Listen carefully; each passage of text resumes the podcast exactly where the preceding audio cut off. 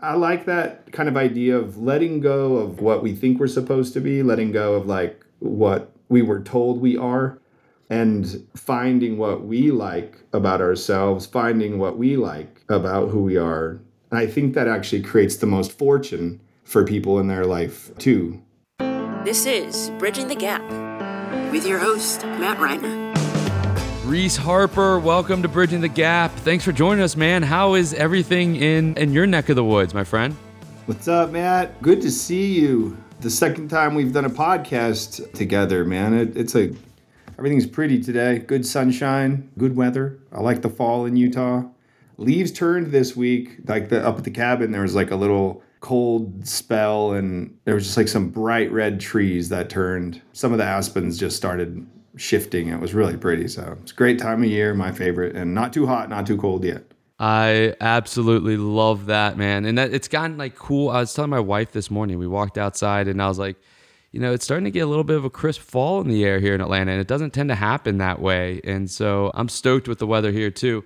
This is this is our second time talking. Our first time, you know, I was on your podcast, so thank you for having me there. It was such an awesome, fun conversation. We went down ton of different rabbit holes and uh, just really enjoyed the conversation and stoked to have you here. I mean, we're going to talk about kind of your journey in wealth management. We're going to talk about the technology company you have built, and our team took a look at it as well. It's a really phenomenal tool.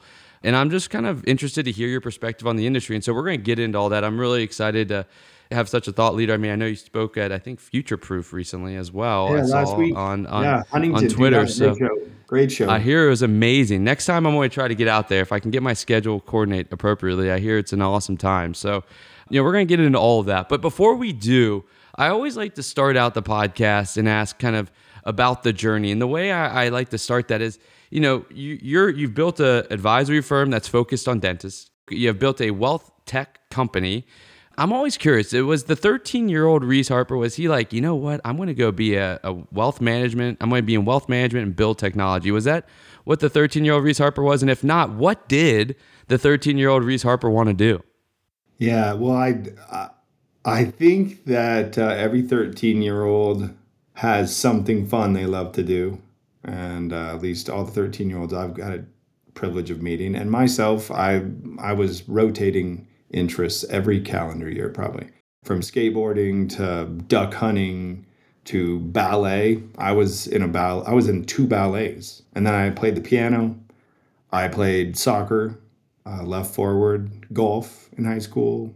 Played baseball for a couple years. Played the trumpet. Was in the band. Played in musicals. I rollerbladed in vert skating, so like ten foot, twelve foot half pipes with drop ins. I love goose hunting and like kind of outdoor stuff, camping, fishing, jumping cars and motorcycles. Um, like that's what I was into. But it was like something different. Like every year, I tend to not go back to things. I, I just enjoy the first time, and then I want to enjoy another first time. That's kind of my dream of a great life, which is scary because you don't ever get security that much security like security financial security comes from repeating the same thing like for a long time for most people. And for me it's the the creative kind of exploration process the ideation phase of of life is where i like to stay.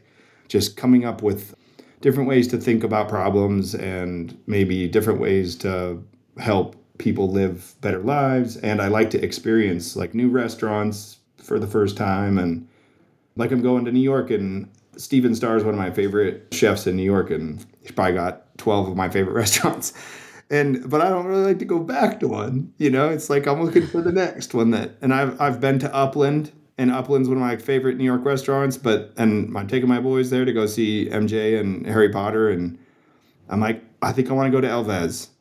Even though I love Upland and this little like brioche, uh, beautiful brioche bread they make, I'm like, we're to go to try this Mexican direction or this Indian food direction. So it's just it's just a preference I think that it was there from a young age. My dad tried to get me to do wrestling, like Greco-Roman wrestling in high school. He was a state champion wrestler, and I did it for a couple years. I was I think I had some pretty natural ability, but I was a little more um, I didn't like physical conflict, you know? I just would I just didn't like fighting people And it was the first time I'd really, I never fought or punched anyone, but I like wrestling was like kind of intense for me. And my son, my 18 year old now, he's like an intense jujitsu kid. Like he just, I've been his tournaments. I'm watching him like make people tap in like two seconds. He just like crushes them. Like I would never want to fight my 18 year old. He would destroy me. It's just interesting to see how some people sit with things and they go for quite a while in an area and they love deep specialization. I like deep specialization, but in the area of idea creation and idea shaping, that's the most fun part of life for, for me. So that's probably a great, that's a long story, but kind of some good background into you know, I don't think I'm special, uh, anything any more special than anyone listening here. Everyone is there is a unique person with a unique identity and a unique set of skills and I've just tried to like find what I'm good at and let go of everything else, you know. Like that's mm-hmm. I just try not to be what I'm not and I, I try not to like shape other people or change them, you know, unless they start causing drama for me in my life, then I got to shape because I can't handle people getting in uncomfortably and angrily in my space. yeah. Yeah. But I try to stay to myself and focus on what I love and, and let other people kind of do the same thing. And I think that makes for a better, more like calm and productive life. So well, I love that idea of like creating first, like the the high and the dopamine hit of creating first. And you just want to constantly be creating first, which you know is a is both a positive and a negative, but that's the beauty of creativity, right? When you're creating and innovating and ideating, like you're always creating first. And when you mm. once you create the idea and you create the process, then it kind of puts a box around it, right? When you bring it to the world, then you now have a framework and that becomes kind of less creative and more just execution.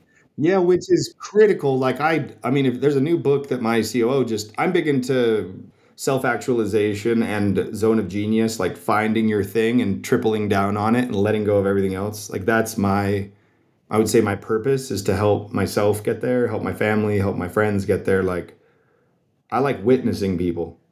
I like seeing them be unique and different and encouraging them to go farther than they would go. Like push more in a direction that they think they're they are not special in that they are not they think they're just not special. Everyone thinks they're not special, but everyone really is. And when they find what makes them special, it doesn't feel like work anymore.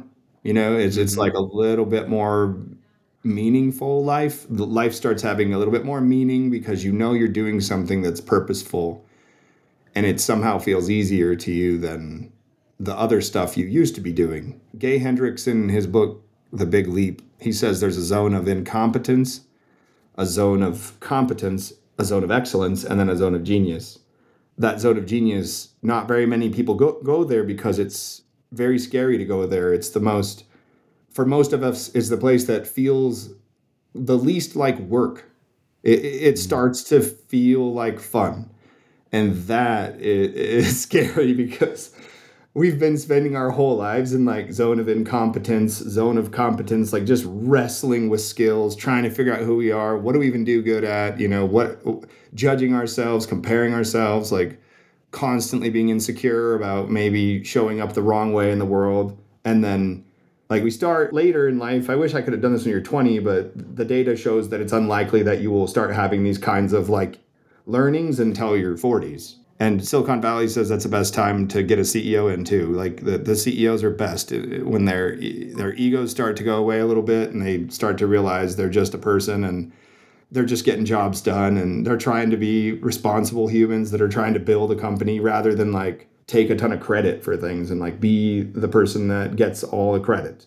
Mm. So I like that kind of idea of letting go of like what we think we're supposed to be, letting go of like what we were told we are and finding what we like about ourselves, finding what we like about who we are. I think that actually creates the most fortune for people in their life too. Not always measured by money, but usually and often correlated with money is this feeling of just just enjoying what you do. And um, yeah. it's it's a fascinating journey. I think financial advisors should play in this space more because I think it's a it's creating income and helping people create income is a bigger lever to pull than managing someone's expenses or investing their money in the efficient frontier. So That's where I was going to go with this because it's such an interesting perspective. Like it's a refreshing perspective. It's something that I align with, and we talked a lot oh, about it in your Oh, cool, cool. podcast. Is that I mean, I, I am all about like the journey of self improvement. I love to find ways of like bettering I, I, the creative side, the ideation side, the the mental side, psychological. How do you be the best person you are and get the most fulfillment out of life that you can? Mm. And and finding that, like, what is that journey? That is like an incredible journey that a lot of people don't don't take the time to go on because it's like, well, I'm supposed to do this, and then I have to do this, and then I need to do this, and it becomes unfulfilling, and then time runs out, and then you're left with kind of Yep. what you have, and and I think it's it's that's a conversation that isn't really talked about in our industry, and I, I'm curious, like how you ventured into this space with that mentality, and and it, did that come over time in this space, and where where does that fit in our space? Like, how do we get more of this type of mentality in our space? Right? I think. You know, it's a really loaded question, but I, I just want to. I, I think it's such there, a yeah. refreshing Yeah, like- conversation. yeah. Well, let's let's um let's Let's break it down. Let's dispel the myth, okay? That like somehow we know where we're going in life. like I I didn't know, dude. Like I at 20 and 18 and 25 and 30, I was just trying to figure out how to pay a mortgage and like figure out who I loved and figure out if we wanted to stay together and you know, like I was going through raising four kids and being a dad and trying to pay for my life. I think I was trying to self actualize a little bit, but not too much because I was just scared of running out of money. You know, I, I was just the guy that, or the man or woman that's listening to this going, I remember what it's like to be controlled by external events, you know, like not having enough money, losing a job, like having a medical bill that like exceeded your ability to pay cash for it, needing a car, you know, like I, finances to me and spirituality, you can't really rip them apart because everyone, I, like when I say spirituality, I'm not talking about like religion. I think religion to me is di- different. Uh, I, I would consider religion like a um, like a way to operationalize spirituality. Like it's a corporation that is created by people that want to see a vision come into the world a certain way. Now, spirituality is like connecting to yourself, which some people would say, some people say that is God. Some people say that's just imagination or our brains kind of manufacturing a connection with story and myth. Like, I don't really know what it is. It just works for me. it keeps me happy when I connect to these things. So I don't really care if they're objectively, measurably, historically. You know, I like mixing conversations about self actualization, a little about spirit, a little about like wisdom and money. And I like to have those conversations be uncomfortably, uncomfortably the same conversation. Like I hmm. don't, I resist the tendency that those need to be separate conversations because I think in the separation of them, we lose the point of money. Like, money's point was never to be accumulated at a lower effective tax rate than someone else. Like, the financial advice industry doesn't have to be about just functional wealth creation, and it doesn't have to be uncomfortably spiritual, like uncomfortably mystic or kind of uncomfortably off putting. It doesn't have to go there, but I think there's a dimension of it that is values oriented, that's purpose and meaning and zone of genius, eh, that's practical because it aligns people with the skill sets and sort of the education and the career track that they should be on for their own unique ability that aligns them with fortune and peace of mind. You know, whatever that means. I don't know what fortune means exactly to each person, but I know what it feels like for me. And fortune or joy with my money happened before I was financially independent. Like I was happy with my money before I had plenty. And I think that I have not become happier as my net worth has gone up and as my um, assets have appreciated. My happiness level is not correlated with the increase of those assets, but it is inc- it is correlated with the self actualization the um, letting go of the parts of me I thought I was supposed to be and you know sharing the messages that I wanted to share being the kind of entrepreneur that was a reflection of my you know my background my unique abilities like who I was. And I you know just being who I was was hard so hard so scary. And like you just think you're going to get judged all the time. You know people will say it's candor. They're like there's some candor person speaking with candor. It's like well some people like actually aren't judging their own words as they come out of their mouth. Like they're just saying what they feel and they know that they've had to wrestle long enough with their feelings to where they're not going to say stuff that they're embarrassed about because they're they've practiced saying what they want to say they feel what they want to feel and so i love it when employees or c-suite execs or clients of advisors or advisors can just like encourage the person they're working with to go deeper into the thing that they are. And you might be an operator, you might be a finisher, you might be a starter, you might be the type of person that scales and elevates. Maybe you're just a person that can hold space and listen. I mean, it doesn't really matter what your gift is. You just got to find it and relentlessly pursue it because it's your best lever to pull. It's your biggest lever to pull it's bigger than your rate of return on your equity portfolio. Like it's bigger than the rate of return on your savings. It is your ability to pull an income lever and i think it's highly aligned with your self-awareness and your career positioning.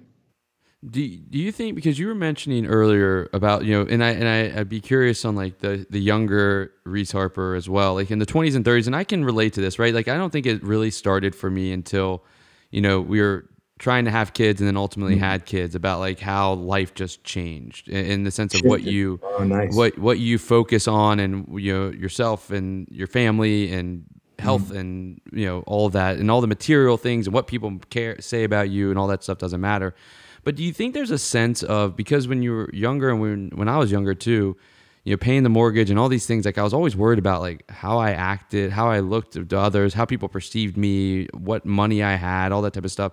Yeah. do you think that in order to reach self-actualization that you need to have a financial sounding life? Do you need to be financially sound to be able to realize self-actualization? Or can you realize self-actualization while still being financially like amiss i, I guess yeah, would be the word that's a great question. I wish more people would ask it and talk about it. I wish this question were like more.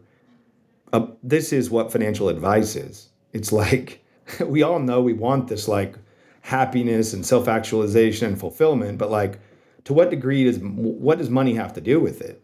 Because it feels like it's everything and it feels like we're supposed to like have a lot of it in order to be good and because everyone that has more than us is telling us about how much fun they're having with it and and it's true like i don't think like that is one thing about more money that i think is a constant for most people that have more and more and more they're able to like do new things that are fun that they've never done before that make them smile in a way that that they've never smiled. So when you have a billion dollars and you can buy like a, theme park and you could like close it for a day and only bring your family and never have a ride, not even see another soul, like I mean that's happened. Like that's a unique fun experience you could buy with money that like it will make you smile.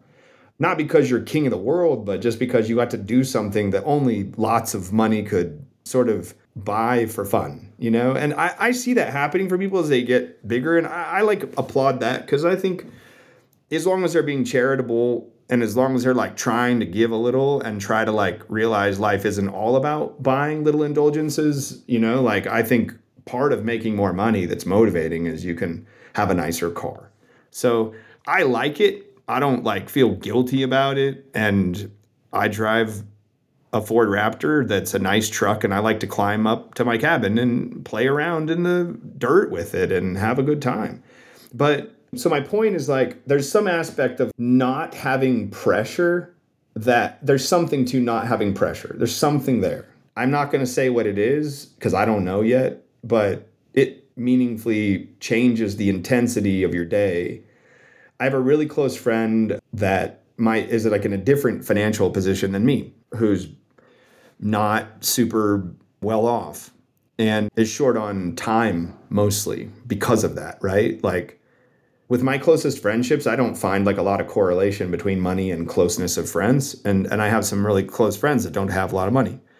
I, and I don't give them money because like I'm not going to cheapen our friendship by like pretending like money is why I'm like if they had more money, I'd be more friends. No, like I don't care. I'm just here to help. They're here to be friends with me because we share common values. So like money can have. A, I buy a buy them dinner, and I hardly ever maybe let them buy me dinner or something. But my point is, I've watched one person specifically just never have breathing room for like years, and it's just because they carry a lot of weight, some special needs conditions in their family, and they only have a certain amount of income from the the occupation that they've selected that they love that they're happy with and that they're you know doing good work with in the world but like six months of living expenses a year's worth of living expenses i mean it's so much money to have a year's worth of savings compared to where most people are at most people are at you know two to three months at the median that's like the median you know but the average person is like got dollar amounts that would surprise you that they, you know,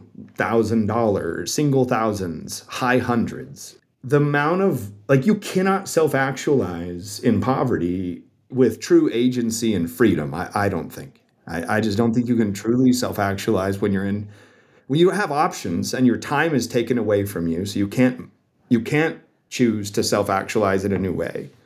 And you don't have credit and you don't have liquidity and you don't have the right education. So where are you going to go?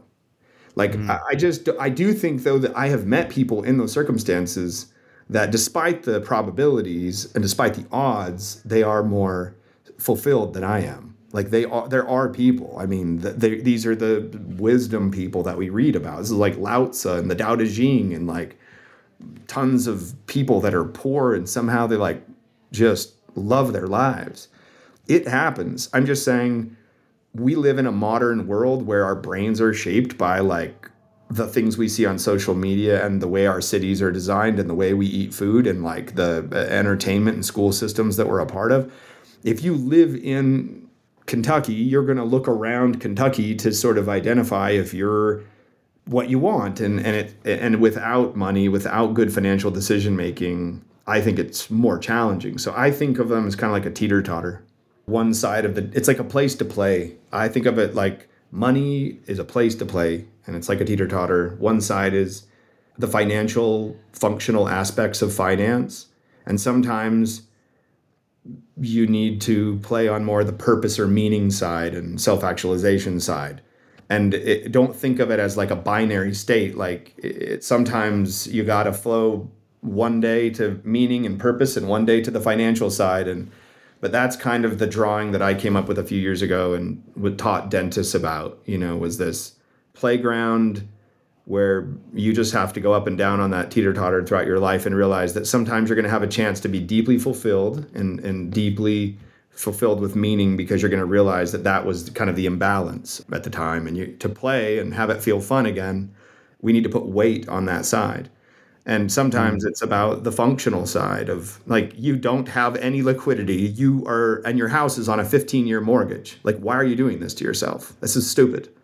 You don't have a job right now and you're like wondering if you should like feel bad about your finances. Like don't analyze that right now. Like just don't think about that. Like of course it's a horrible time for you. You don't have a job. So let's not like beat ourselves up over this there's like a real functional thing if we can just make money be like kind of like statistical a little bit more and a little less threatening, a little less meaning at moments and just talk about it like a functional objective thing, then you can sometimes shift later back to meaning.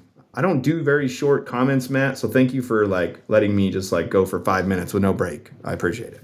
Hey, I I, I I'm digging it, man. You said there's so much good stuff there. I think that there's you know, a point about the benefit of like you know you're talking about the park and renting out the park. Like that is like experiential dividends that I think the earlier and the sooner and the more often you have them, the more valuable they provide to your life. Experiential dividends yeah. are the ability to remember and communicate with those you love and you care for about those experiences continuously for as long as you can. Like that is life. That Yeah. and, and the and that's like the balance that you have to find between savings and building that bank of experiential dividends and and that will then allow you to create your purpose and your self-actualization and i think mm-hmm. you know it's interesting because we always talk about these individuals that maybe are in that lack sufficient funds and that they don't have you know a lot to them or credit and they're happy and they're fulfilled it's a matter of finding contentment in what you have and what you desire. And mm. it's not just like more will bring you more self actualization. It's a matter of like, where is that diminishing marginal returns peak? And then where do you then go and buy into that and lean into self actualization? And so there is this like sense of, uh, that you have to find that medium. And I think that that's why a lot of people don't buy into the self actualization because they think it's like all this like utopia, like kumbaya stuff. But there is some financial stability necessary to create that mental mind share for self actualization. And there's a time, like you said, for grind, and there's a time for like self actualization. Yeah. And, and I think that, you know, to what you've talked about a lot is like that is modern wealth management. That is modern financial Yeah, planning right there. is. It's like it goes against traditional financial planning, which is just save and get to this amount of money, which you do need that, but you need to throw in the self actualization, or when you get to retirement, it's just not going to be satisfying Like, was this because you've missed yeah, out you- from that. It was standpoint. about money on the accumulation side. It's going to be about- the money on the back end, you know. And sometimes, if it, imagine you hire a financial advisor, and for twenty years they talk to you about the amount of money that you're going to have one day, as if that is the money discussion. We only talk about how much. That's it. Like how much or how little, and where are we going to get more of it or less, or do we have enough? yeah like well we're adding to the experience. The, if this if this is what we want people to think money is about then we'll keep just keep talking to them about quantity. Just keep mm-hmm. talking to them about quantity and we can go down that dimension and we're going to have a bunch of unhappy people that rank money as their number one fear. I mean if the point is like I, I created this like stu- uh, simple set of values cards that I was like, okay, like I'm gonna like operationalize this into a game. So my friends all say self-actualization is woo. I'm gonna say no, it's not. It's just like more pragmatic than you think. So values to me are kind of the foundational building blocks of like a human. And I just say pick 10 of them out of this card deck of 80. And there's only one word. It's not like a values card deck where every card is like a friggin' essay that you have to memorize. this is like one word. So like adventure, okay? That's a value, adventure. So is fun. Fun and adventure, they're a little different. Which one do you like better? Are you a fun person or are you an adventure person? Okay, well, for me, like challenge is also one of my top 10. Passion's one of my top 10. By passion, some people are like, that sounds weird. I'm like, that's on you, man. Like I'm what I am defining uh, passion to mean is like that I like to get on here and pound the mic and I like to make sure that I'm making some noise in the world.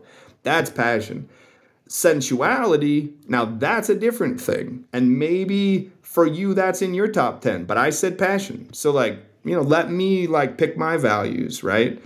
I will own my values. I will hold tight to my values. I will defend them, right? One of mine's integrity, one of them's challenge of my top 10 out of 80 plus, you know. I can appreciate all values. I can appreciate every value. So of the whole 80 cards, it's not like one of them's murder or something. There's no there's no bad value, okay? We all want the every human being that is semi-conscious. There are some people with severe mental illness that do not orient this way and but most of us have a set of values and and most of us have like one. I build a I have people build a pyramid of 10 it goes one, two, three, then four. If I'm feeling really, if I want to challenge somebody a lot, I'll tell them you only get six. And we go one, two, three. You only get six. They don't like that because they can't even get down to 10. They want them all. So if you go through this exercise and you get down to where you're really comfortable, like you can look at those, that pyramid of values and go, yeah, that's me. That's me and I'm okay with that and I like it. I like who I am. Eh, initially, maybe you won't like who you are, but you should at least be able to say, yeah, that feels like me. I hate that person, but it feels like me.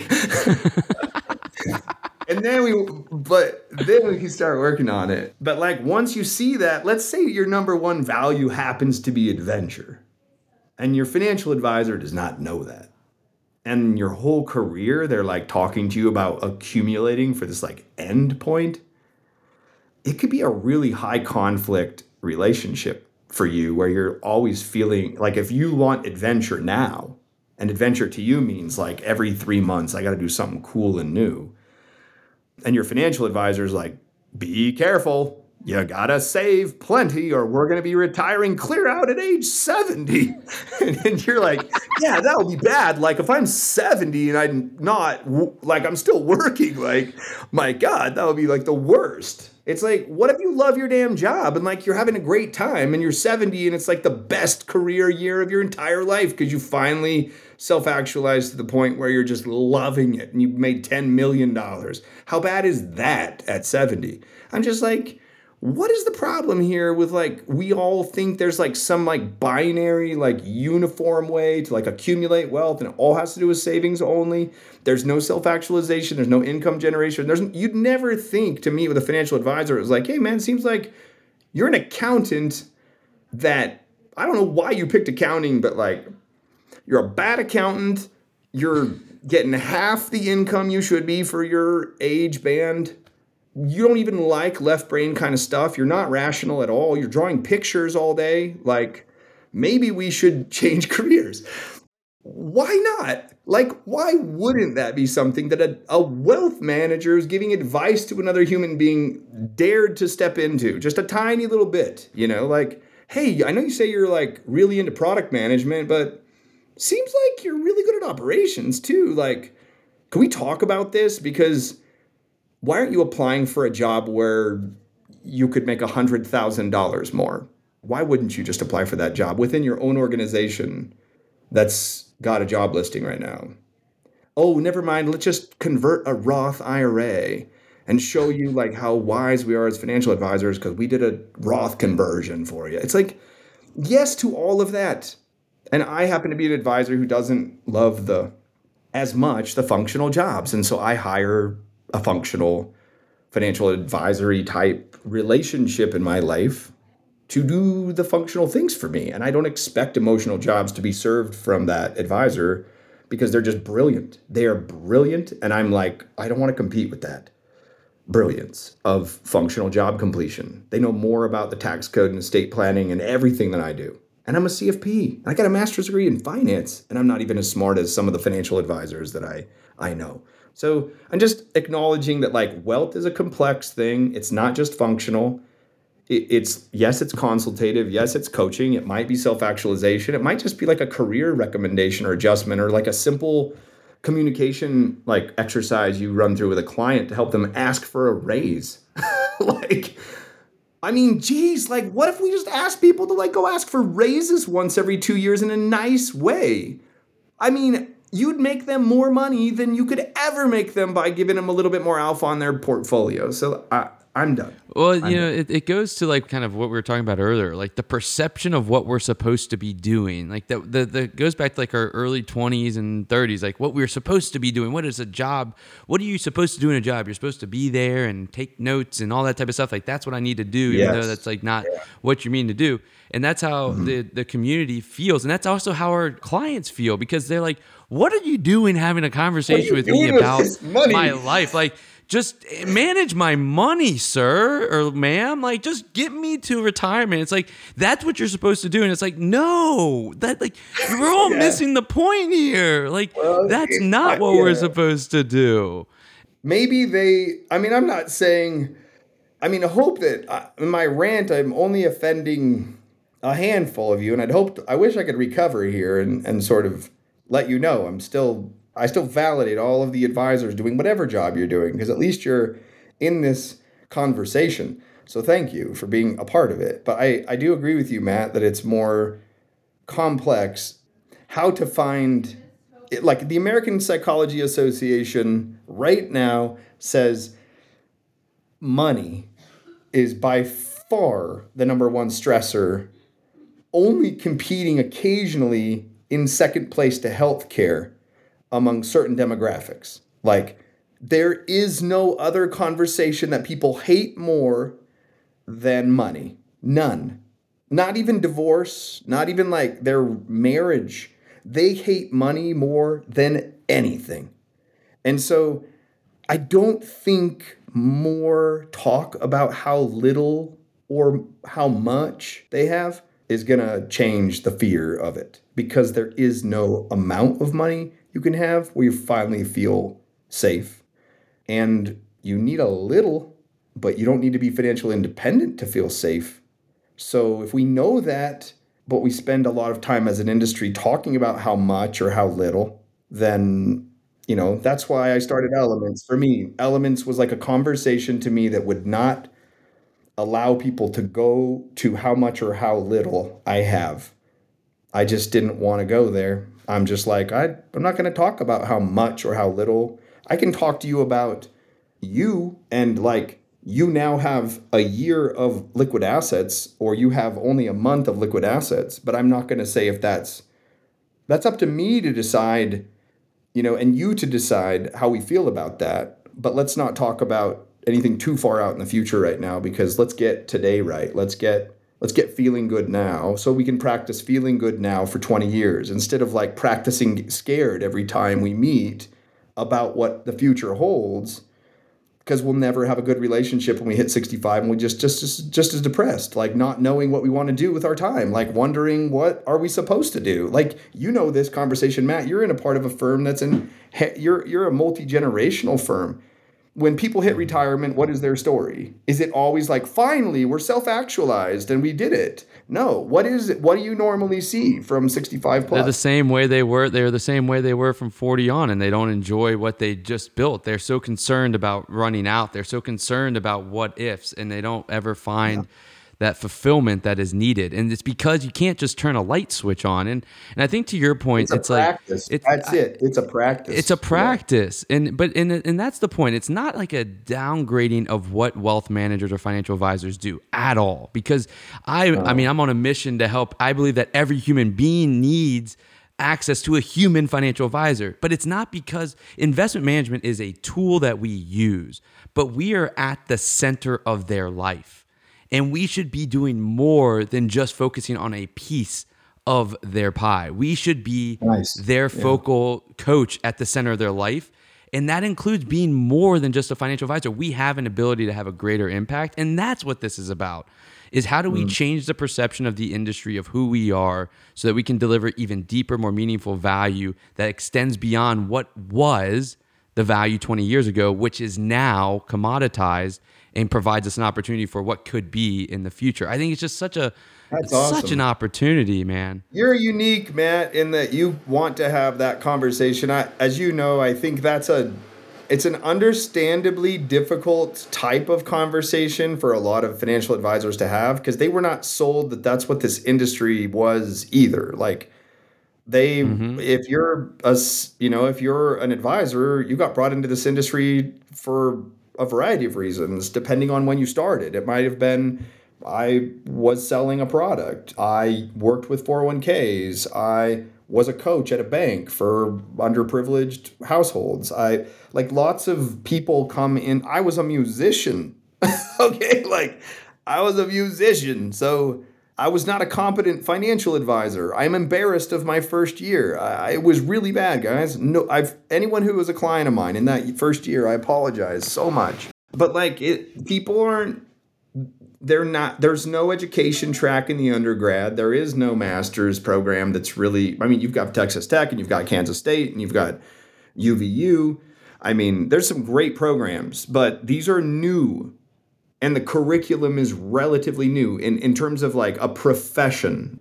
Accounting's been around since Mesopotamia, like a thousand BC or more. And we've been doing taxes for millennium, okay? But we've been doing whatever financial advice is since the 70s at best. And Mm. If you want to extend it back to the late 1800s, you could say whatever the guys were doing inside the insurance companies and whatever they were doing out in the communities maybe approximated the first type of advice.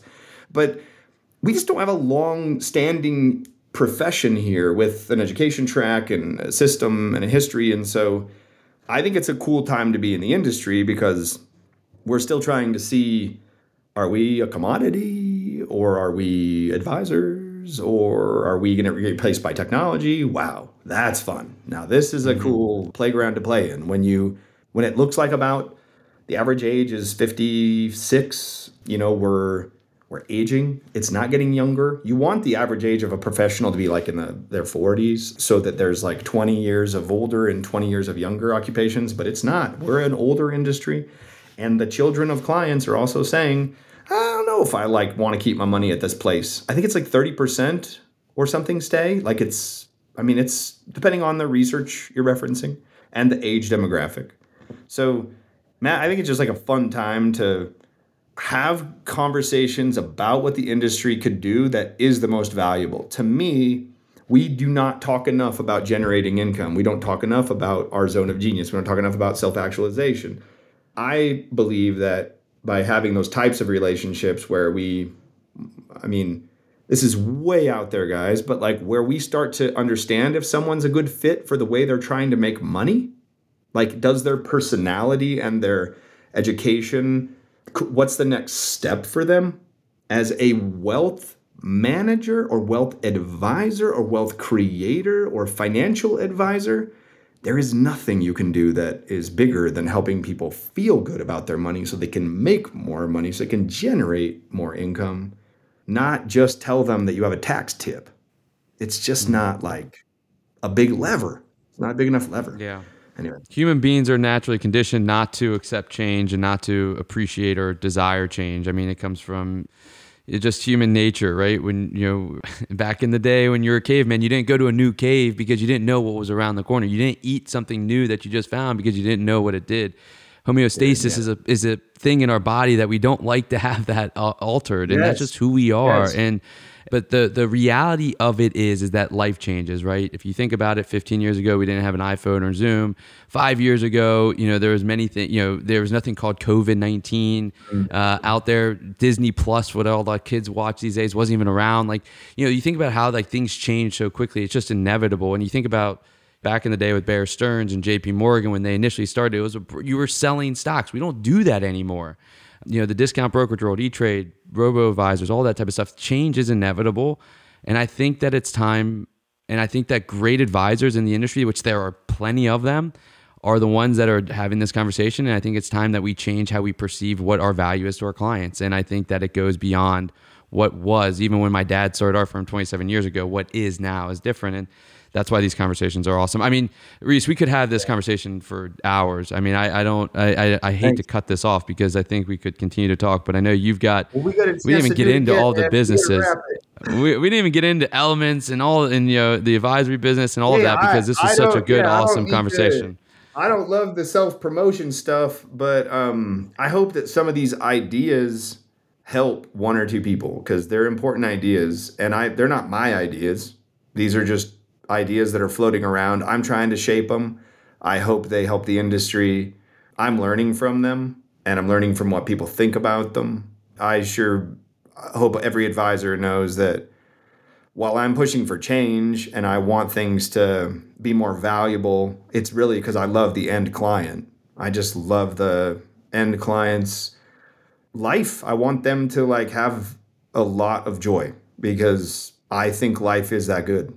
And um, it's it's sometimes just orchestrating the pieces so that life can feel good for you based on what you value and and that's about it. If if your values look a certain way, I, it's important to arrange your money to help support the pursuit of those values so that you can just enjoy your life. And that's I think just the shift I want to make for in wealth management is instead of pursuing more or less or making it be all about the quantity of money, just make it be about what you want out of life and use the money as a way to support your journey in the deeper pursuit of those values. I love that. I love that, Reese.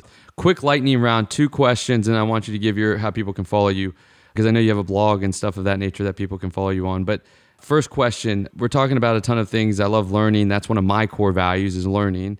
And I love learning through books. So I like to ask smart people what books they're reading. So, what's one book that you think people should read if they haven't or reread if they have? Well, today we would probably, I would probably say to, to understand what I'm talking about here, read Gay Hendricks' uh, Big Leap. The Big Leap. That that's going to be like one summary of this zone of genius stuff uh, that I think will Perfect. help you kind of decide, you know, what you want, you know, out of your unique skill set. Patrick Lencioni would be a second book. Um, I'm just going through it right now, and it's really related to this book that I just gave you. He calls it the six types of working genius. It was uh, just released, and um, that's why I'm not finished with it. But this one was sort of a similar take to what Gay Hendricks did, but just said, here's the six areas of genius that maybe are your, and you could kind of approximate where yours might be. So I think that's really helpful to understand first the framework of what are these levels uh, of our own ability, and then where are the general categories I might apply myself in Patrick Lencioni's book. So those two I would say are probably the the most related to this podcast. Love it. Last item. What's the one actionable item or takeaway you hope people that are listening to this podcast and all the kind of the, the gold that, that was here from you, hopefully that they take away? What's that one actionable piece of advice you hope people take away from today's conversation? Hmm. Follow me on Twitter at Reese Harper CFP and send me a DM and I'm going to send you a free link to pick your own values from my list of 80 cards and I want you to figure out what your top 10 are. Once you know, you send me a picture back and I'll I will send you I will send you a personal audio message if you want. You don't have to have this. This is free and it is not there's no I'm not trying to get you to do anything except for know who you are. So I will send you an audio message back and I will say what I what I love about what I see in this picture. I won't judge you. I'm just going to say these are really cool. I've seen people with these values and this is kind of how I've seen them play out take, send me a picture of your values uh, from the link I give you, and I'll tell you how amazing it looks to me. Uh, for fun. I just want you to know what your values are, so hopefully that's helpful. Figure out what they are, and then pursue the hell out of them your whole life and never let go. I'll tell you that's the one thing that's been life changing for me over the past couple years is identifying and living by my core values and making sure that everything that I do in life and the decisions I make check off as many of those core values each time as possible. Nice. if not, then it's a it's a no. And um, beautiful. So I think that that's the best actionable advice that you can give. Reese, what's the you you gave your Twitter handle? What's other ways for people to continue to follow you and just continue to be inspired by everything that you're talking about and doing in this world? Well, I'd probably just say I like to write a lot. It's where I kind of vent. I'm, I'm a talker, so people can't handle me for very long in an audio format. I could go all day. So uh, writing is where I usually dump all my words so I don't get uh, my family to be too bothered by me. I have a blog called The Advisor, theadvisor.substack.com. I just keep it on Substack because then I don't have to manage a website. But there's a few, there's a lot of people that reply back to my emails there. Sometimes I talk about parenting and how bad I do. Sometimes it's my entrepreneurship journey. Sometimes I talk about financial tips and ideas, but I would just go there. Those two places. Follow me on Twitter and then subscribe to my free blog. I'd love to have you.